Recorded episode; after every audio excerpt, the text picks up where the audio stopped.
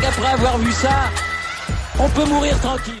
Bonjour à toutes et à tous et bienvenue dans ce podcast pour faire un point sur la saison de biathlon. Il y a eu 9 courses sur 22, on est quasiment à mi-saison, mais surtout j'en profitais parce qu'il y a un petit break, au contraire du ski alpin en biathlon. Euh, voilà, la, saison ne reprendra entre guillemets que le 6 janvier, donc il y a quand même voilà, il y a un petit peu de, temps, ce qui permet à certains de refaire une préparation, de se reposer, de recharger les batteries peut-être de voir euh, comment mettre en place certaines stratégies, course aussi, parce que c'est très important en biathlon. Puis je vais surtout parler des Français en présence chez les hommes et chez les femmes. Je vais commencer par les messieurs avec bah Cocorico, enfin je veux dire, je, voilà, je vais pas forcément faire euh, la la la la la la. Euh, Émilien Jacquelin est, à ce moment où on parle, numéro 1 mondial devant Quentin Fillon-Maillet, troisième Vettel Christiansen. Alors, ça a été très serré, voilà, on a d'abord eu Samuelson en tête, euh, non c'est pas lui d'ailleurs le premier je crois, euh, on a eu Sturla Laigrid d'abord, après on a eu Johannes et Simon, après on a eu du Samuelson, Vettel Christiansen, Quentin Fillon-Maillet et, et enfin finir par Emilien Jacquelin. Euh, elle est belle cette saison pour Emilien parce que ça commence un petit peu dans le dur avec ce premier individuel, mais on sait c'est c'est pas forcément sa discipline de prédilection, hein, l'individuel.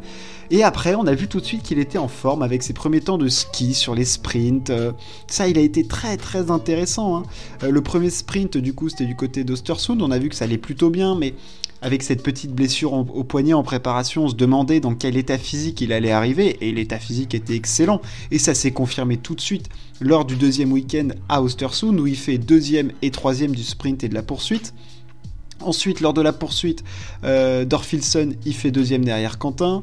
Et il confirme à Annecy le Grand Bornand avec euh, de très très belles performances. En fait, c'est surtout Emilien Jacquelin cette année, la régularité. Voilà, il finit par cette victoire en mass start où, frustré de sa poursuite euh, de la veille, il décide de partir devant fort parce qu'il se sent très fort sur les skis et il laisse ah, avec Quentin Fillon-Maillet, c'est le Sébastien Samuelson, c'est peut-être les trois meilleurs sur la piste depuis le début de saison. Je pense qu'on peut, on peut le dire, hein, à peu près, euh, c'est les plus forts. Et, ça se ressent parce qu'il est confiant sur son ski, du coup, il peut gérer. Sur les tirs, il a eu quelques soucis à mettre des balles sur les tirs debout, ça lui a causé un peu de tort, mais globalement, il est très régulier. 4 podiums en tout, une victoire, cette première place au général, elle est magnifique et puis ça vient récompenser du travail, de l'envie. Euh, non, franchement, ça fait plaisir de voir Emilien à ce niveau-là. On l'attendait fort on l'attendait pas leader et surtout euh, aussi impliqué. Voilà, euh, enfin autant moi je pensais que, enfin non, je, vais pas dire que je pensais qu'il allait faire une course par-ci par-là et gagner une victoire. Je m'attendais pas à ce qu'il soit aussi régulier sur toutes les courses là. Voilà, franchement, euh, quand il fait pas top 5 Emilien maintenant, t'es déçu quoi, limite. Je m'attendais plus à, ce, à voir Quentin faire ce qu'a fait Emilien et Quentin fait un début de saison sublime. Euh, outre le fait qu'il a eu un petit peu de mal à se mettre dedans au début, ça a été en dents de scie.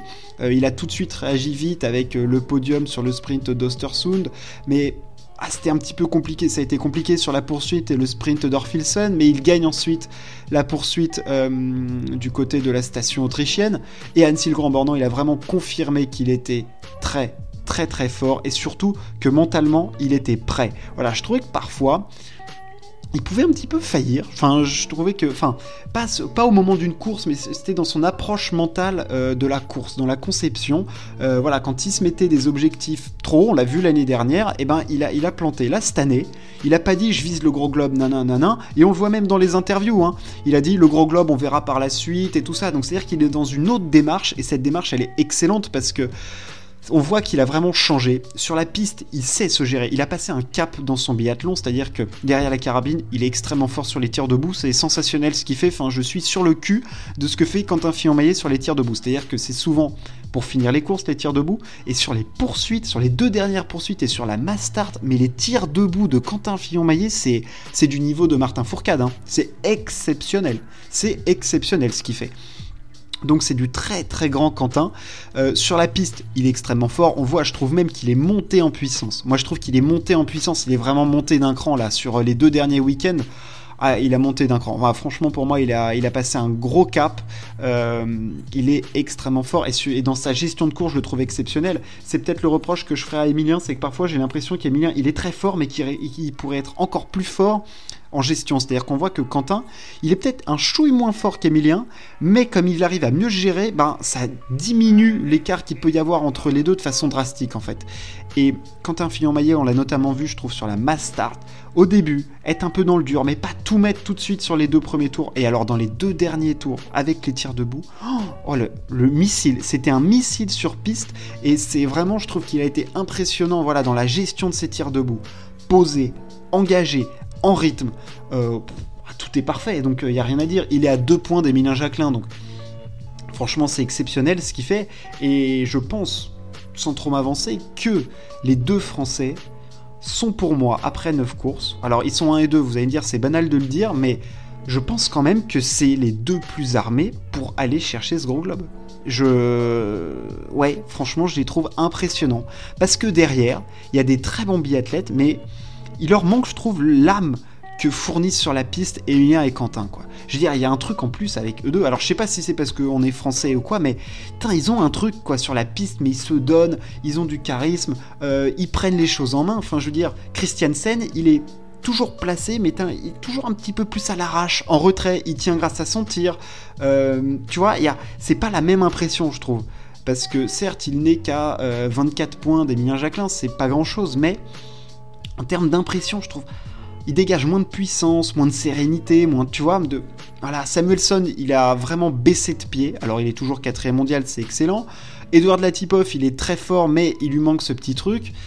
L'interrogation, pour moi, euh, c'est pas sur la light grid qui est moins fort que l'année dernière et il est déjà trop loin. Il y a trop de mecs devant qui sont plus forts que lui. L'interrogation, c'est Johannes Beu. Si Johannes Beu se met en route, attention, attention. Parce que et on va voir comment il va revenir euh, du côté, c'est du côté d'Oberhof. Sprint poursuite. Euh, on va voir dans quel état il va revenir. Il a remis un petit peu le nez à la porte en gagnant un sprint, mais c'est pas suffisant parce qu'on l'a vu par la suite. Sprint, ma start, euh, poursuite, ma start, il a disparu. Johannes Beu n'est pas au niveau. Encore, est-ce qu'il y a une fatigue mentale? C'est possible. Trois gros globes de suite, énormément de victoires. il est devenu papa. est-ce qu'il y a une voilà, une fatigue mentale, physique, euh, d'enchaîner les courses, les week-ends, c'est possible.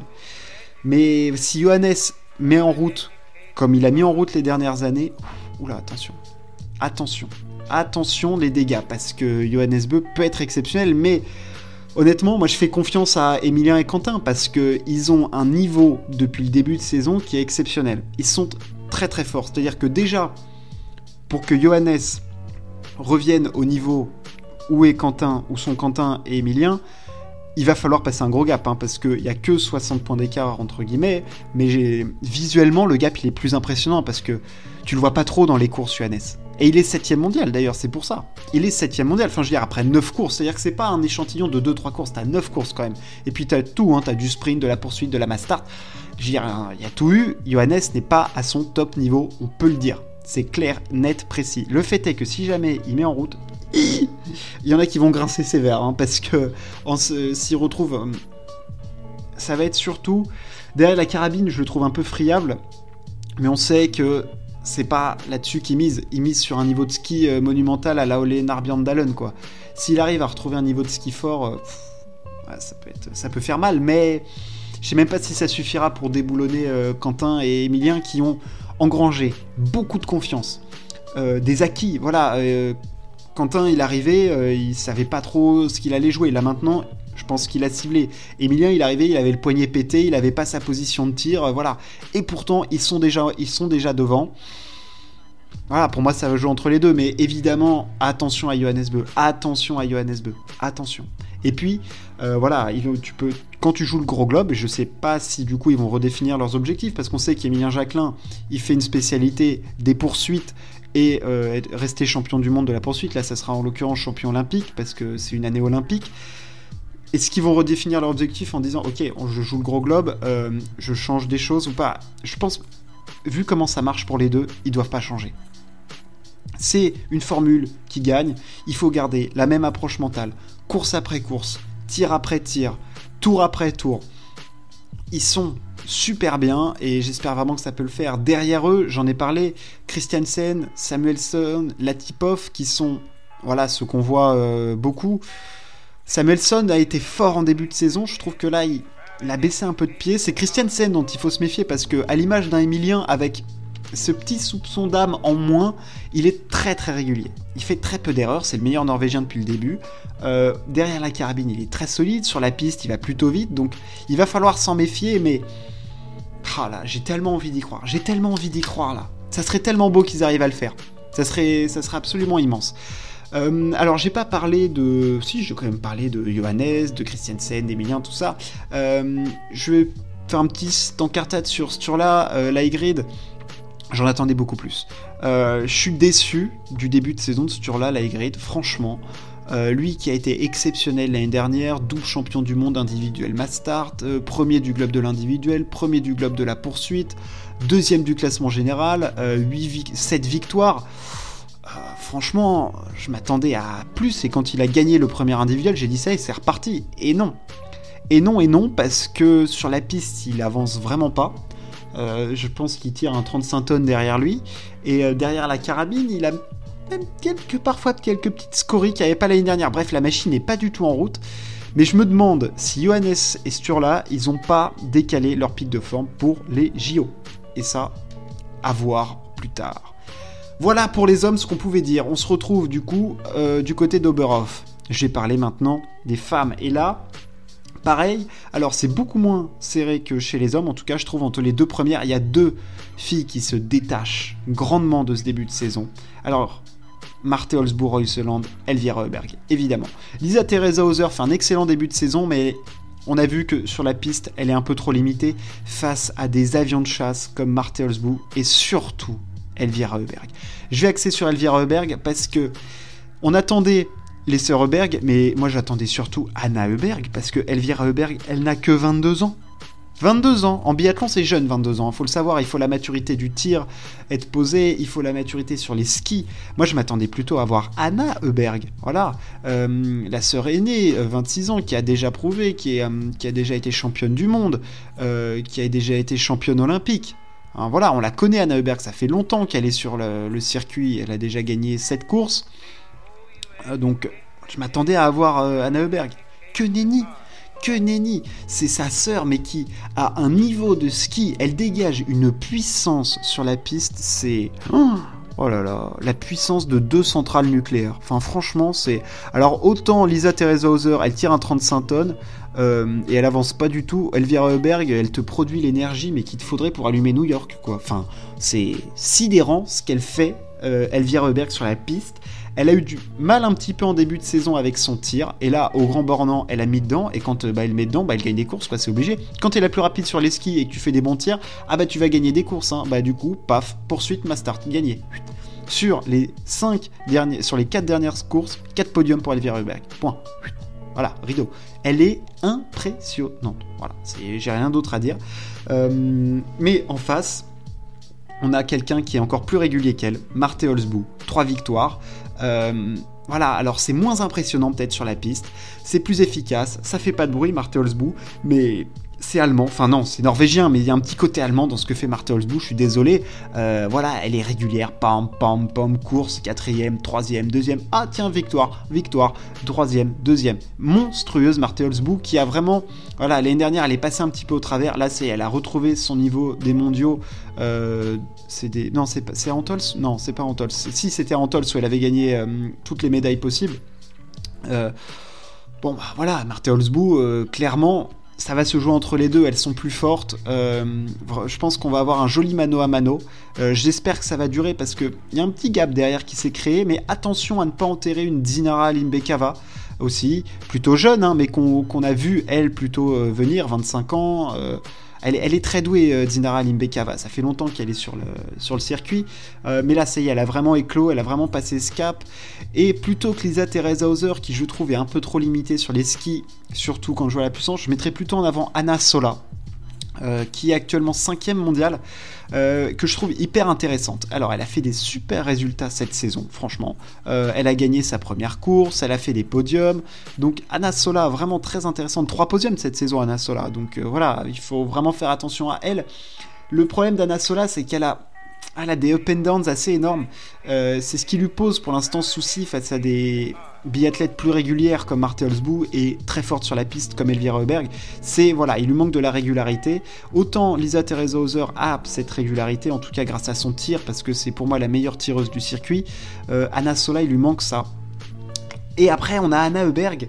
Et je suis un petit peu déçu d'Anna Heuberg parce que. Alors, je sais pas si. Euh, je sais pas comment ça se passe quand il y a deux sœurs comme ça et que t'en as une qui est installée depuis longtemps, euh, qui cherche ce gros globe, qui est déjà championne olympique, championne du monde.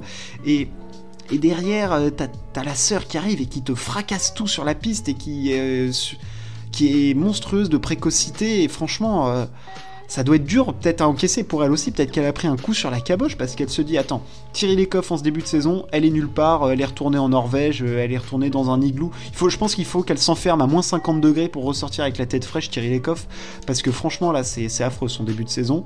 Euh, autant Anna Heuberg, ah, je sais pas trop quoi en attendant. je suis un petit peu déçu. Je trouve que mentalement, elle m'inquiète un peu. Euh, mentalement, elle m'inquiète. Je pense qu'elle est un petit peu friable et que derrière devant, bah, c'est plus costaud mentalement, quoi. Voilà. Je pense que Anna Sola et Anna Heuberg ont un petit peu le même problème de voilà, mental. Je pense que voilà, dans la régularité, tout ça, euh, c'est un petit peu compliqué pour, euh, pour elle. Et ah, ça va être dur de jouer le, gros globe face à. Voilà, mais en tout cas, les 6 là, c'est les 6 qu'on voit le plus. Holzbou, euh, Elvira, Zinara Limbekava, Lisa Teresa Hauser, Anna Sola, Anna Heuberg, c'est vraiment les grandes dames de ce début de saison. Et après, je suis obligé d'en parler. Les Françaises, ça y est, ça fait plaisir, les Françaises sont de retour. Alors on a un podium, un nombre de podiums incalculable chez les Françaises, énorme. Alors pas de victoire, je vais vous dire le nombre de podiums des Françaises. Il y en a 7. 7 podiums pour les Françaises en 9 courses. Donc ça, ça fait plaisir. Ça y est, le biathlon français euh, enfin voilà, du côté des, filles et de retour au haut niveau, euh, peut jouer des victoires à chaque course. Alors malheureusement, elle tombe à chaque fois sur des os. Hein. Euh, Juliette Simon est tombée sur Elvira, Anaïs Chevalier est tombée sur Anna Heuberg, Anaïs Bescon sur Marthe Holzbou, Justine Breza sur Anna Sola. Donc il leur manque à chaque fois ce petit truc, mais Déjà, de se dire qu'à chaque course, on peut avoir des Françaises qui jouent quelque chose, ça fait plaisir parce que c'était pas le cas les dernières saisons. Et là, vraiment, elle joue quelque chose. Et d'ailleurs, on a trois Françaises dans le top 10. Alors, peut-être pas dans les premiers rangs, mais 7e, 8e et 10e, c'est quand même notable. C'est notable. Euh, voilà, ça fait plaisir de voir le biathlon français à ce niveau-là, chez les hommes et chez les filles. On le sait, on est une nation exceptionnelle de biathlon. Euh, on a une densité énorme. Et on le montre. Chez les filles, c'était moins présent les dernières saisons. On a vu Marie Dorin Habert qui avait eu une passe exceptionnelle en 2015-2016 qui était euh, la porte-drapeau du biathlon. Il n'y avait pas eu, on attendait une Justine Brezas-Boucher, mais il lui manque cette régularité à Justine, c'est-à-dire que sur les skis, elle est exceptionnelle, mais elle, elle est trop friable au tir, mais sur des voilà, sur des coups, elle peut le faire. Ce qui leur manque, c'est de la régularité, quoi. C'est ça le truc. Mais déjà de se dire qu'elles sont au niveau pour jouer des victoires ou des podiums à chaque course, c'est un immense pas. Et c'est pas pour nous déplaire. Donc je suis obligé de mentionner c'est le collectif, voilà, des Françaises qu'il faut mentionner parce qu'il y a là, une émulation en plus entre elles qui forcément te, te porte. Voilà pour ce point du biathlon. Biathlon, on se retrouve à Oberhof. Merci de m'avoir écouté. Ciao, à plus.